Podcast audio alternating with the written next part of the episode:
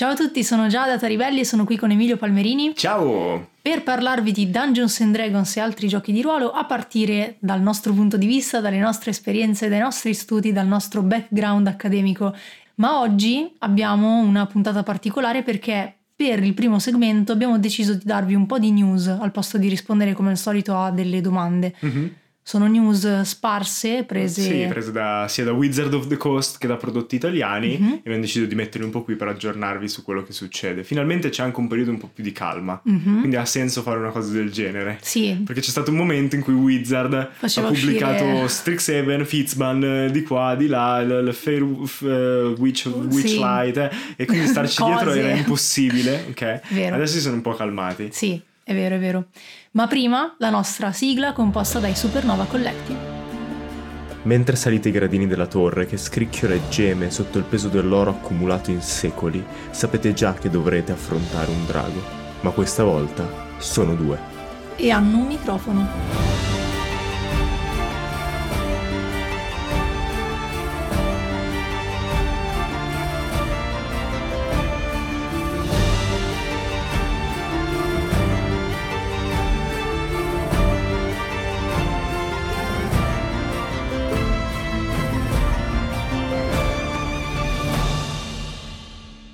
Allora, partiamo in realtà da una news che non riguarda un manuale in uscita, ma Emilio non ha le cuffie per questo episodio e non so se qualcuno di voi registra nel pubblico mentre Giada mi guarda spaventata perché sto distruggendo completamente il suo copione, ma è terribile parlare senza avere le cuffie. Terrificante. ok, Non me grazie dimenticherò mai di più. questa informazione ai gentili Se- sei ascoltatori. contenta? No, vabbè, magari interessa. Eh, dicevo, la prima news in realtà non riguarda eh, nessuna uscita, nessuna pubblicazione, ma piuttosto un evento. Un evento che però deve interessarvi tutti perché è l'evento con la E maiuscola ed è il Play 2022 che si terrà il 20, 21 e 22 maggio, quindi venerdì, sabato e domenica e come sempre sarà un evento imperdibile per tutti gli appassionati del gioco di ruolo e non solo, perché comunque al Play si trovano un sacco di giochi da provare, giochi da tavolo e giochi di ruolo, oltre che stand vari e poi eventi, cose da vedere e da ascoltare. Eh, ci siamo andati l'anno scorso. Mhm. Aspetta, aspetta, scusa, ti lascio spazio per sottolineare. Fai una strizzatina d'occhio. Da vedere e da ascoltare. Strizzatina d'occhio. Blink blink. Blink blink. Ok. E ci siamo andati nell'edizione dell'anno scorso e ci è pi- piaciuto un casino. Vero. A me piace sempre anche Lucca, Comics Mhm. and Games, perché collaboriamo con loro prima di tutto. e, e- no, ci vado da una Grazie vita. Luca Comics Games. no, a parte gli scherzi, ci vado da una vita ed è comunque fantastica come cosa, è una delle fiere Mhm. più grandi al mondo. Assolutamente. Però se ti piace il gioco di ruolo, Modena è proprio... è come Play. la differenza tra Modena Play. No, No, play, play e basta. Punto. Oh Ok. mio Dio. Dobbiamo, ah, ecco, su questo impegnatevi perché gli organizzatori ci tengono tantissimo. Chiamatelo Play. Punto. Però sta a Modena. Sta a quindi, Modena. ok. Il play che sta a Modena Ok. è, è- è fantastico per il gioco di ruolo e per Sì. i giochi in generale. Noi abbiamo provati tanti, abbiamo giocato a varie robe, è Mm. bello anche starli a parlare con la gente dei progetti che hanno. Sì, quindi- diciamo che poi rispetto al Lucca Comics and Games ovviamente è meno dispersivo, nel senso che comunque al di là del fatto che non è in un'intera città, ma è di fatto in un padiglione, eh, Che sta a Modena. che sta a Modena, fiere, eh, però c'è anche diciamo il vantaggio per i giocatori di ruolo che tratta effettivamente solo di giochi, quindi trovi veramente tutta la community del gioco italiano ed è veramente un bel momento, cioè a noi è stato... eh, a noi è piaciuto tantissimo e per me è stato veramente bello ed emozionante perché era la prima volta che incontravo così tante persone eh, in un evento e quindi è stato molto molto carino. Ah, ecco, poi una cosa importante, sembra che questo sia tipo il momento sponsor, in realtà non è così, ma ci tengo che voi sappiate queste cose, sono informazioni importanti. In questi giorni, fino al 15 febbraio in realtà, quindi dovete affrettarvi, Mhm. Praticamente c'è la promozione per i biglietti, quindi se prendete il biglietto per due giorni vi costa 20 euro, più avanti invece si alzeranno i prezzi, quindi vi conviene prenderli ora e, e, insomma prendere già il biglietto per due giorni, anche perché minimo due giorni bisogna farseli. E niente, detto questo, ci vedremo lì. Wink wink. Occhiolino, Ogni- occhiolino. Ok, ogni volta cambiamo onomatopea. Blink blink. Sempre a proposito di cose da fare urgentemente, ancora per qualche giorno potrete finanziare il Kickstarter di Stonewall RPG, che è un gioco di ruolo italiano prodotto da Stefano Burchi con Asterisco Edizioni, di cui abbiamo parlato nella puntata speciale in collaborazione con Luca Comics and Games, in cui erano ospiti infatti Stefano e Zoltar. Avevamo parlato di varie cose in quella puntata e ci eravamo concentrati proprio anche sul progetto di Stonewall, che come potete immaginare dal nome riprende proprio i moti di Stonewall, eh, che sono avvenuti nel 1969, correggimi se sbaglio, Stavo facendo il mio pledge perché mi sono dimenticato. Ok. Quindi ho avuto un attimo di panico e stavo, stavo- scusa, dopo ti ascolto, non so quali, non so la data neanch'io. 1969. Yes. E mm, sono i moti che di fatto hanno dato il via a quella che è stata poi la rivoluzione da parte eh, delle persone omosessuali e non solo per i diritti delle persone omosessuali, quindi per smettere di essere discriminati. Una lotta che non è ancora finita, che va, va- che va avanti ancora oggi e di cui noi ci sentiamo di essere comunque promotori e quindi ci teniamo anche a appunto pubblicizzare diciamo questo, questo gioco perché pensiamo che sia soprattutto un'occasione per come è stato scritto, per come è stato fatto, ehm, di utilizzare il gioco di ruolo come strumento di sviluppo di empatia e di immedesimazione. Quindi Mhm. vi permetterà di mettervi nei panni dei protagonisti che hanno vissuto Stonewall nel 1969 e che hanno dato vita a tutto questo. E secondo noi è veramente una bella occasione. Soprattutto se volete provare comunque un gioco di ruolo originale, con meccaniche che non sono sempre le solite. Esatto, esatto, infatti ha delle meccaniche particolari, potete trovare tutto nel link in bio al Kickstarter dove quindi trovate tutte le informazioni sul gioco e avete la possibilità di finanziarlo su Kickstarter. Che tra l'altro ho appena fatto il pledge anch'io in diretta e ci ho messo circa un secondo. Cioè Esatto, il tempo di sì. trovarlo su Kickstarter ed è ultra facile, quindi... Passando invece all'etichetta eh, Wizard of the Coast, eh, abbiamo il manuale in uscita tra pochissimo, ovvero il 15 marzo, Un mesetto, quindi. Sì, la partnership tra Critical Role e Wizard of the Coast continua perché il 15 marzo esce Call of the Netherdeep. E qua Emilio ri- riprende il suo portafoglio, che si è dimenticato di prenotare anche quello. Ehm, Call of the Netherdeep è un'avventura ambientata in Exandria, che è il ehm, mondo, mondo di Matthew Mercer creato esatto da, da Matthew Mercer. Eh, in particolare si concentrerà nel continente di Xoras e Marquette. Marquette, tra l'altro, lo stiamo vedendo eh, nella terza campagna di Critical Role e potete andare ad ascoltare le nostre recensioni sul nostro podcast parallelo, una recensione a Critical. E eh, sarà ambientato in particolare nella città oasi di Ancarel. È un'avventura scritta dal terzo al dodicesimo livello, Mhm. quindi comunque Quindi un'avventura bella corposa. Esatto, medio-lunga e eh, in particolare eh, tratterà gli eventi che avvengono nel momento in cui si risveglia un'antica entità che era stata, eh, diciamo, sepolta eh, tempo Ragazzi, fa.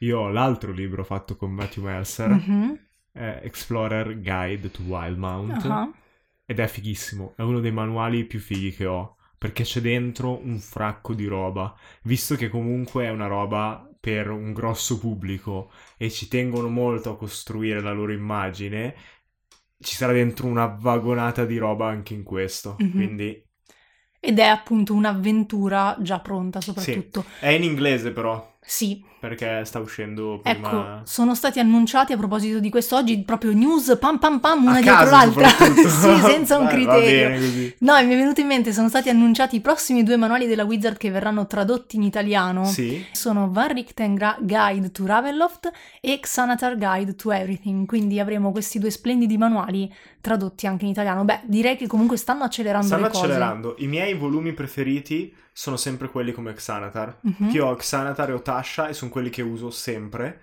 Eh, e immagino anche Mordekainen, quello prima che era uscito di Mordekainen. Se lo traducono sarà molto figo. Cioè il manuale dei mostri con tutti i mostri dentro.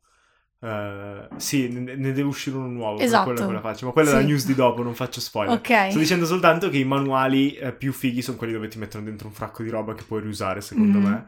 E secondo me, se li traducono in italiano, sono due cose da afferrare. Più che altro stavo Soprattutto pensando, Santi. l'altro manuale dei mostri non era quello di volo? Ah, è vero, era. No, però c'è, ce ne sono di entrambi. Ah, Perché tipo è Volo, Guide to Monster. Sì. E poi c'è Mordekainen's Toms of Foe. Ah, sì, giusto, Quindi, giusto, giusto. Mamma mia, mia pronuncia inglese. E invece il 17 maggio ci sarà in uscita Mordekainen Presents Monsters of the Multiverse, quindi eh, una guida totalmente, totalmente dedicata ai mostri, conterà più di 250 mostri. Cosa? Sì, non, non ho capi- non si capisce dal trafiletto che gli ha dedicato Wizard se saranno tutti nuovi, non penso, cioè penso sia una collezione di mostri presi dalle varie... mm, Qua il Colville interiore che c'è in Mhm. me viene in soccorso. Colville si è sempre lamentato mm, del fatto che ci sono palesemente categorie di mostri, mhm, ma le categorie di mostre sono sbilanciate.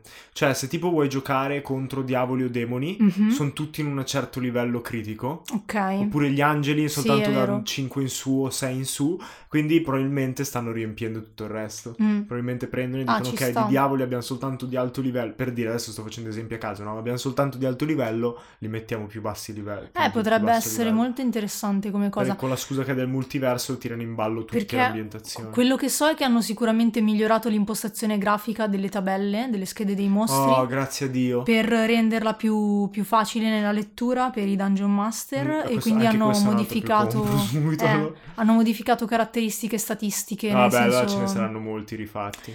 E sì, probabilmente appunto ce ne saranno molti rifatti e poi sicuramente, però su 250 immagino che comunque Sì, sì. un buon numero saranno anche mostri nuovi. Conterà anche più di 30 razze giocabili. What? Eh, mettono dentro tutte Anche qui c'è fatto. scritto letteralmente completando quelle del manuale del giocatore. Ok, quindi secondo fanno un me- unico manuale con dentro tutte Esatto, di nuovo. Ok, esatto. Ci sta. E poi ce ne saranno di nuove. Ehm, è interessante come roba per tutto il materiale che c'è dentro, ma anche perché il manuale dei mostri l'hanno usato per fare spoiler delle campagne che uscivano in futuro. Mhm. C'è un trafiletto Mm. enorme su Strad e poi è uscito il Corso of Strad. Ok. Ci sono i troll e anche do- come i mostri sono messi, per poi saranno mostri iconici di una particolare avventura. Quindi sarà gustoso metterci le mani sopra e spiluccare queste cose per Mhm. vedere se si riesce a intuire come andrà il futuro di, di Wizards. Ci sta. E invece un manuale che è già disponibile online e Mhm. che non è pubblicato da Wizard of the Coast. Ma da Ma- Darrington Press. Esatto. Yes! Da Darrington Press è il manuale di Critical Role eh, Tal'Dorei Campaign Setting Reborn. Yes, che era la- la- il setting della campagna di Tal'Dorei, quindi di Vox Machina. Mhm. ehm, che hanno già fatto, ma adesso lo rifanno agli standard che sono arrivati e ci aggiungono Mhm. cose, lo fanno un po' meglio. Io non ho mai comprato quello precedente, quindi Perché sa- sapevi. perché che- io conosco i miei polli eh, e, e comunque vabbè. Ogni volta che sento Darrington Press, che è l'etichetta di Critical Sì. Role, l'etichetta editoriale, spero che esca il gioco di ruolo di Matthew Mercer. Ah, ok. Perché ha detto che avrebbe fatto un gioco di ruolo Mm. sui sindacati criminali magici, ma ancora non si sa nulla. E sappiamo che ha scritto parecchio durante la pandemia. Mm, quindi dici magari lo Secondo me preparando. lì è pronto, stanno solo aspettando il momento giusto. Invece il manuale di Tal'Dorei sarà eh, comunque basato sulla 5E. Come dicevo, non è un prodotto ufficiale Wizard of the Coast, ehm, al contrario invece di Call of the Netherdeep che esce proprio sotto l'etichetta Wizard. E ehm, è il nome del continente in cui si sviluppa, come diceva Emilio, la campagna di Vox Machina, che tra l'altro potete vedere su Prime Video, per chi ha Prime Video, perché stanno uscendo gli episodi di questa prima campagna che ha giocato Critical E se non ricordo male, c'è come avventura all'interno di questo manuale. Mm, Non quella, non so se c'è l'arco dei Briarwood, mm. quindi non so se è esattamente quello che vedete, ma per chi ha visto i primi due episodi, Ok. è quella campagna. Cioè Ok. quello che verrà fuori da quei primi due episodi lì. Mhm. E non dico nient'altro perché E- c'entrano solo tanti draghi. ok. Il manuale contiene una guida alle varie regioni del continente, nove sottoclassi, Eh, sono quelle di Mercer, sì, tutti Fighissimo. i Blood Hunter vari. cinque tipi nuovi di background, Ok. oggetti magici vari creati da Mercer, eh, creature e mostri originali che comunque chi ha seguito la campagna avrà comunque visto durante la campagna e eh, una mappa del continente. E la cosa interessante Quindi è non che c'è comunque... l'avventura? Ho capito male? E io non, non l'ho letta tra le cose contenute. Ah, lo scopriremo. Esatto. E mh, la cosa interessante che ho visto è che comunque al manuale hanno collaborato delle personalità importanti della Wizard of Sì, the sì. Coast, per dire Anna Rose e James Eck, si dice? Sì, Ecco, James Eck, tra l'altro, è... hanno fatto un botto di manuali loro. Sì, sì, ma è, sempre stato il braccio destro di Mm. Mercer per queste cose. Stra interessante Da questa cosa. capito, sì, sì. Sì, no, vabbè, ma eh, comunque per come funziona Wizard of the Coast, eh, Dungeons and Dragons in Wizard of the Mhm. Coast hanno un nucleo centrale di game designer, Mhm, che sono una decina, fondamentalmente, no? E gestiscono i progetti. Tutti gli altri sono freelance, mhm. la maggior parte degli altri. Anche Mercer ha fatto da freelance per... Mhm. ehm, come si chiama? The, the Waterdeep Dragon Ace. Mhm. E lì ha fatto da freelance l'idea di, di avere più multipli nemici, ognuno con la propria stagione e tutto. Mi sembra che l'abbia svi- sviluppata lui. Mm. Ehm, Figo. Quindi sì, cioè c'è sempre.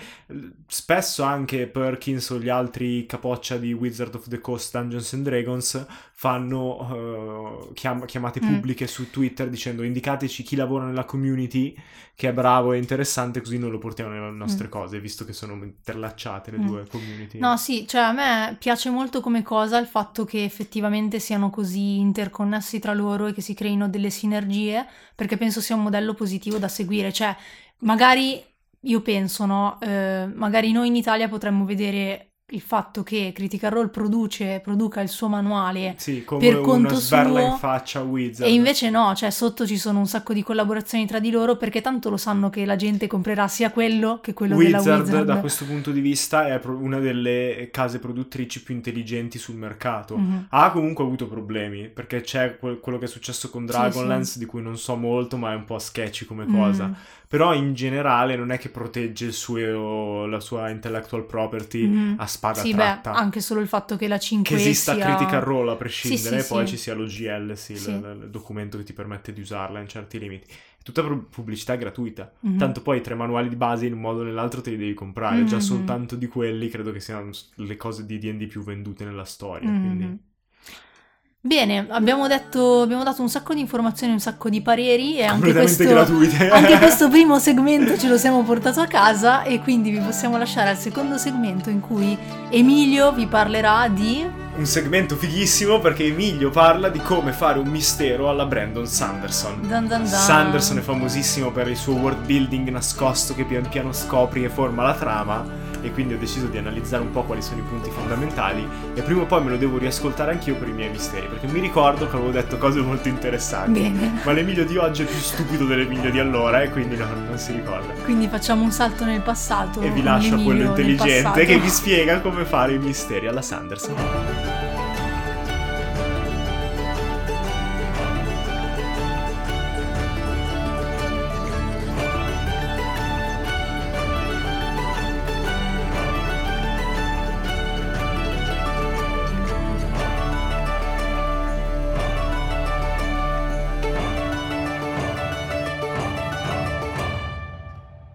Mi fai esempi di scrittori che ammiri, mi parli sempre di questo Sanderson, che al momento sinceramente non ricordo esattamente cosa abbia scritto perché troppe informazioni mi mandano in confusione. Ma come mai ti piace così tanto Sanderson? E mm, ha un po' di motivi affettivi. Nel senso, eh, primo di tutto ho ricominciato a leggere fantasy con Sanderson o Sanderson, non, non mi ricordo neanche più come si pronuncia. Ah, però- è fantastico. Brandon, ok. E, e quindi ok, Eh, un po' perché ho seguito il suo corso di scrittura creativa, Mhm. quindi lo sento come un maestro Ok. ma soprattutto per la sua costruzione del continente di Roshar. Roshar è questo continente dove è ambientata la sua saga di fantasy epico ed è un continente che in pratica è costantemente spazzato da questa gigantesca tempesta che gira attorno e che scolpisce tutto, dai paesaggi agli animali, al comportamento della vegetazione, elementi dei personaggi, la cultura, no? Perché è una tempesta terribile che spazza via edifici, no? Quindi tutto deve essere adattato a sopravvivere a questa tempesta. E questa idea di costruire attorno a una struttura reale del pianeta, no? È famoso Sanderson perché ha tutto questo uni- unico sistema solare che gira attorno a delle stelle dove ambienta tutto il suo mondo. È, è proprio geniale, cioè proprio- è geniale la costruzione attorno a una cosa realistica. Alla fine, se ci pensi, anche sulla Terra è successo così, Mhm. no? Ma l'altra cosa che mi affascina e che mi ha tenuto attaccato per così tanto alla narrazione è come ti presenta tutta questa costruzione. Non è semplicemente, ok, questo è il mio mondo, adesso ci ambiento la storia, ma te la presenta tramite misteri. Ed è quello di cui parleremo oggi. Visto che io non sono molto bravo a scrivere misteri, ma secondo me è una dote fondamentale per un dungeon master, e se si vuole portare una campagna lunga, ho pensato di analizzare come San- Sanderson, Sanderson, adesso non so più come dirlo per tutto il podcast. Eh, oddio! Possiamo andare a cercare come si Eh, pronuncia? No, no, ormai rimane così, non mi Ok. interessa. Vedere come costruisce lui i misteri per poi adattarlo alla nostra campagna, perché secondo me è un modo meraviglioso per interessare i giocatori. Allora, sarà per forza un'ambientazione, una sarà per forza una discussione più astratta Mhm. del solito, perché non posso portare esempi da Sanderson, Certo. se no vi rovinerei la gioia di leggere i libri e non posso portare esempi dalla mia ambientazione perché in molte non l'ho proprio fatto e in quello in cui l'ho fatto non posso dirvelo perché vengono registrate per il podcast. Ah, ok. No, tipo non vi posso parlare delle porte di Kumo, Mm, non posso farlo semplicemente, mm. quindi non lo farò. Però possiamo eh, lavorarci sopra e vedere che cos'è un mistero, no? vedere come si costruisce. Allora, prima di tutto il mistero è un pezzo di informazione che manca all'audience. L'esempio più semplice che mi viene in mente è l'assassino in un giallo. Lo spettatore e il lettore non sa chi sia, il divertimento è proprio scoprirlo, no? Molti gialli di successo, tra cui Sherlock Holmes, l'investigatore capisce prima dello spettatore. Quindi è un mistero quando è un mistero per l'audience. Poi può essere anche un mistero per i personaggi nella storia. E quello secondo me è il mistero migliore per noi perché i personaggi della nostra storia sono anche il nostro audience. Quando stiamo costruendo un'avventura, chi gioca Certo. è sia protagonista che, Che pubblico. che pubblico. Mhm. Ok. Possiamo vedere già come un mistero si relaziona con il world building. Un mistero legato al world building è un pezzo di informazione che manca ad un, al, ad- è un pezzo di informazione che manca ad audience e ai personaggi per comprendere un fenomeno o il mondo intero. Mhm. Per esempio, perché una determinata popolazione può usare la magia mentre un'altra no? Boh, Ok. mistero, non lo sappiamo, però è interessante scoprirlo. Perché il gravitassium non può essere forgiato? No? Cosa? Ah no? No, non ho sentito. Il primo punto che dovete tenere a mente è che dovete avere una spiegazione credibile del perché il mistero non sia già stato risolto. E questo è fondamentale, è ancora più fondamentale che sapere esattamente come funziona il mistero. Perché il mistero può anche essere semplicemente, oh mio Dio, Dio esiste veramente Mhm. nel nostro mondo, no? Quel particolare Dio che si pensava fosse una leggenda in realtà esiste. Oh mio Dio, i draghi esistono per davvero. Non deve essere una cosa ultra originale. Mhm. Però il punto è perché nessun altro l'ha scoperto. Sanderson è un maestro di questa cosa perché riesce a articolare più spiegazioni diverse. A volte sono culturali, a volte sono legate alle regole di quello che c'è dietro a quel mistero, ma in un certo modo riesce sempre a creare un mistero che si accumula a questo mistero principale. Non lo so, per esempio, misteri in tutte le narrazioni sono cosa c'è nel bosco, no? Perché nessuno ha mai scoperto cosa c'è nel bosco? Perché c'è un tabù culturale e tutti i nostri riti sono costruiti nell'idea che se vai nel mo- bosco finisce male. Mhm. Un po' come la foresta proibita di Harry Potter, no? Ci Ok, sono dentro sì. un sacco di misteri perché non sono risolti? Perché comunque se ti beccano vieni buttato fuori. Quindi Mhm. se uno si mette ad esplorare la foresta piano piano e in modo sistematico è molto più probabile che venga buttato fuori dalla scuola e quindi noi non lo conosceremo mai. Mhm. Ok? Oppure diventa Sì. il guardiacaccia. Oppure diventa, cioè, oppure, Oppure diventa incontra il signor oscuro. No, oppure incontra qualcuno che gli fa il culo, però... È anche quello, no? Quindi esplorate per bene il vostro mistero e scoprite cosa renderebbe difficile scoprirlo e inserite quel qualcosa nel mondo. Magari non si sa perché una popolazione possa usare la magia, perché esiste il divieto sociale di entrare, come ho appena fatto l'esempio, nel bosco sacro di quella popolazione, ok? Una volta che avete una spiegazione principale, iniziate a costruire effetti di quel mistero. E vedete ancora il mistero, cioè non c'è niente sul perché il mistero, su, su cos'è il mistero, no? Quello dovete ancora costruire voi. Però chiedetevi come interagisce con il mondo. Questa serie di regole, divieti, tabù che ci sono attorno al mistero e che non l'hanno fatto scoprire, come modificano il mondo attorno a loro? Mhm. Magari ci sono mura costruite attorno al bosco sacro, magari c'è un drago a protezione, magari di qua, magari di là. Se volete potete anche fare interagire il mistero con il mondo stesso, ok? Non devono essere per forza due cose separate. Più bravi siete ad unirle, ancora meglio è, ok?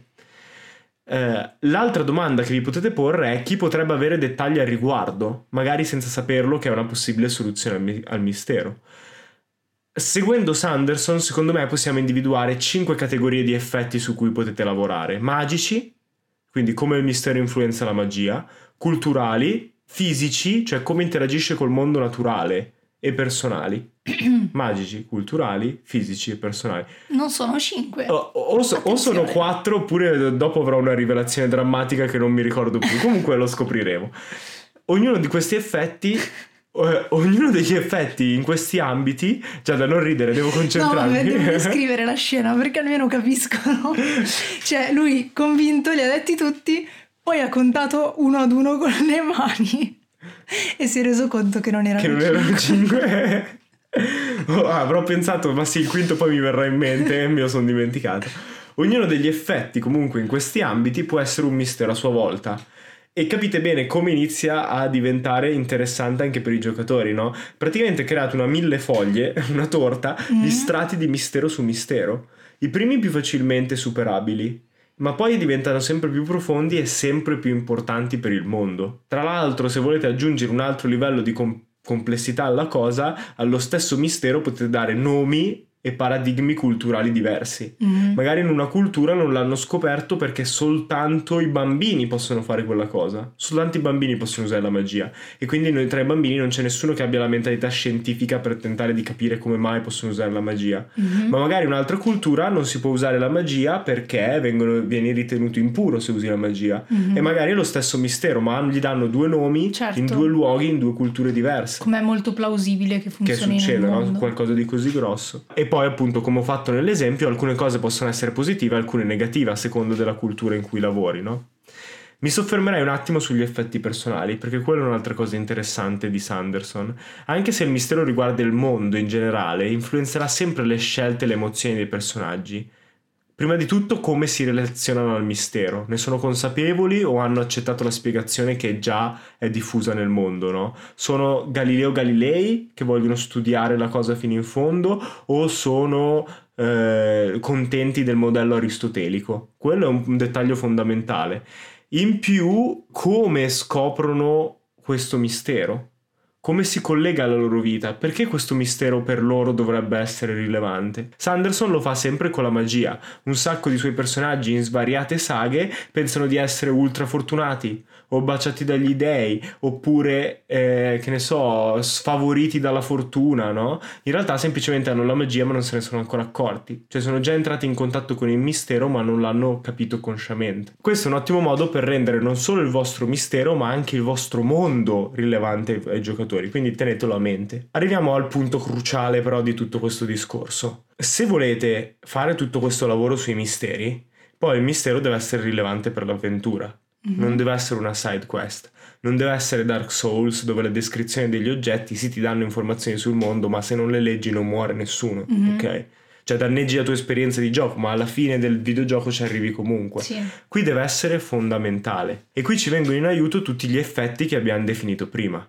Magari party non ha una relazione con il mistero in sé, non gliene frega niente, ma a metà dell'avventura scopre che il barone contro cui stavano combattendo fin dall'inizio è influenzato in qualche modo dal mistero. Mm-hmm. Magari è un passo più avanti nell'indagine della verità e quindi quello che fa lo fa perché perché sa cosa c'è dietro. Okay. Magari sembra un terribile tiranno e poi ti rendi conto che in realtà sta tenendo a bada qualcosa mm. legato al mistero, no? E lì diventa subito rilevante. Tu a quel punto puoi decidere, sì, magari il barone è cattivo, però voglio anche combattere quello che c'è dietro, voglio togliergli questo peso, voglio salvare la gente eliminando il problema alla radice mm-hmm. e così il mistero diventa rilevante all'improvviso. Ricordatevi però che non dovete dare direttamente informazioni sul mistero.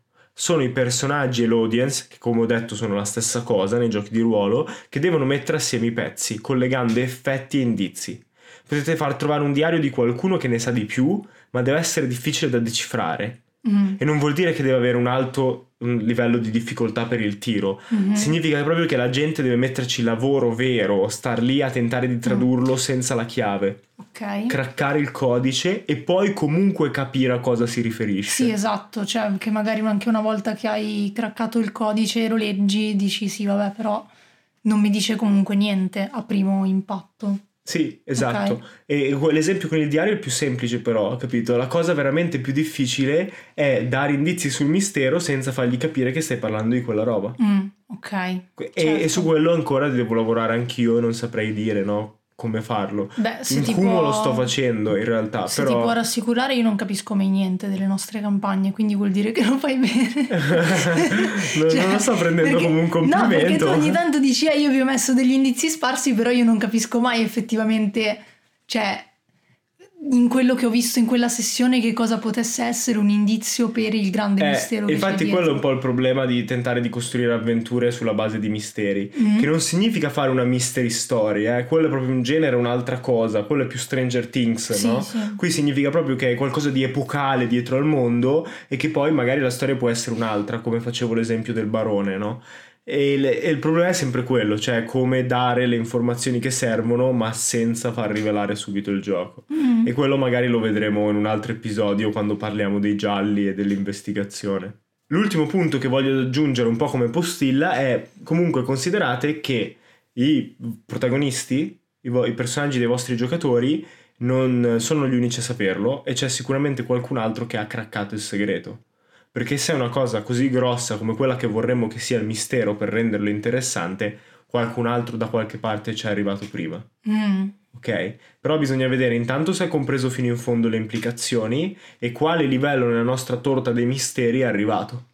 Cioè, è arrivato già alla pasta sfoglia o si è fermato alla panna? Ok. Capito? Perché potrebbe essere più avanti dei personaggi, ma aver finito solo la panna e le fragole sopra. Mm. E quindi non aver ancora scoperto la verità che c'è dietro. E potrebbe essere contento così oppure no.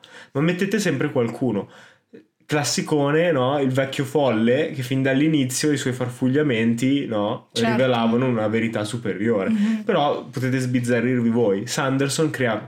Cioè, proprio si vede che quando pensa ai personaggi pensa tante cose, ma pensa sempre anche cosa sa di quello che è veramente successo nel mondo. Mhm. A che livello di verità è, a che livello di illuminazione è. Ci vuoi dire qualche titolo di Sanderson in modo da... Se leggete Stormlight Archive, Ok. tutto. Way of King, eh, l'ultimo è Rhythm. Madonna, pronunciarli in inglese è sempre terribile. in Ritmi di guerra, cioè Ok. c'è la via dei re, ritmi di guerra e il secondo che non mi ricordo. Quelli sono quelli proprio più mystery heavy, Mhm. dove però si capisce bene anche questa differenza, no? Sul fatto che la storia è una cosa diversa dal mistero se non stai facendo una Mm. mystery story.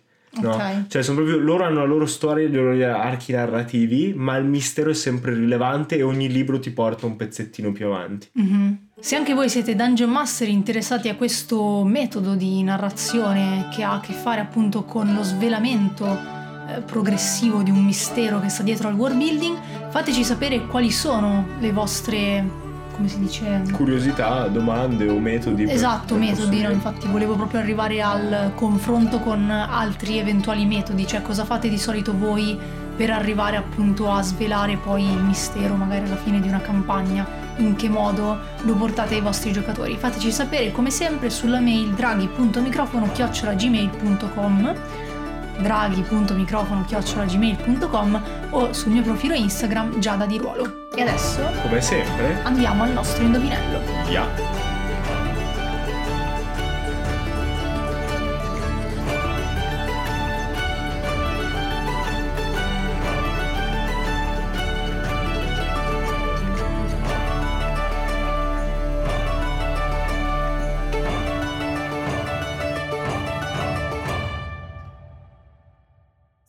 E anche oggi siamo arrivati al nostro segmento finale dove vi proponiamo un indovinello con tre indizi che voi potete indovinare per tentare di vincere dei premi che ci sono offerti da Owlwood Gaming, che è il nostro sponsor e che trovate al sito www.owlwoodgaming.it www.owlwoodgaming.it Fanno meravigliosi portadadi, lanciadadi e altri ammennicoli in legno per le vostre sessioni che sono veramente meravigliosi, artigianali, fatti bene con il laser, una roba stupenda.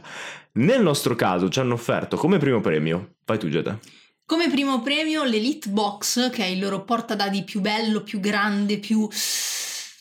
più saporito. de- desiderevole, Desiderevole. si dice. No, ma- come- non so come descriverlo, però È è, una, è una di quelle cose che tu giocatore lo vedi e dici deve essere mio. Presente alle forza." fiere quando vuoi spendere soldi, no? Sì, Proprio li sì, vuoi sì, spendere. Ecco, quello. Ecco, quello è il portadadi Elite Box di Owlwood Gaming.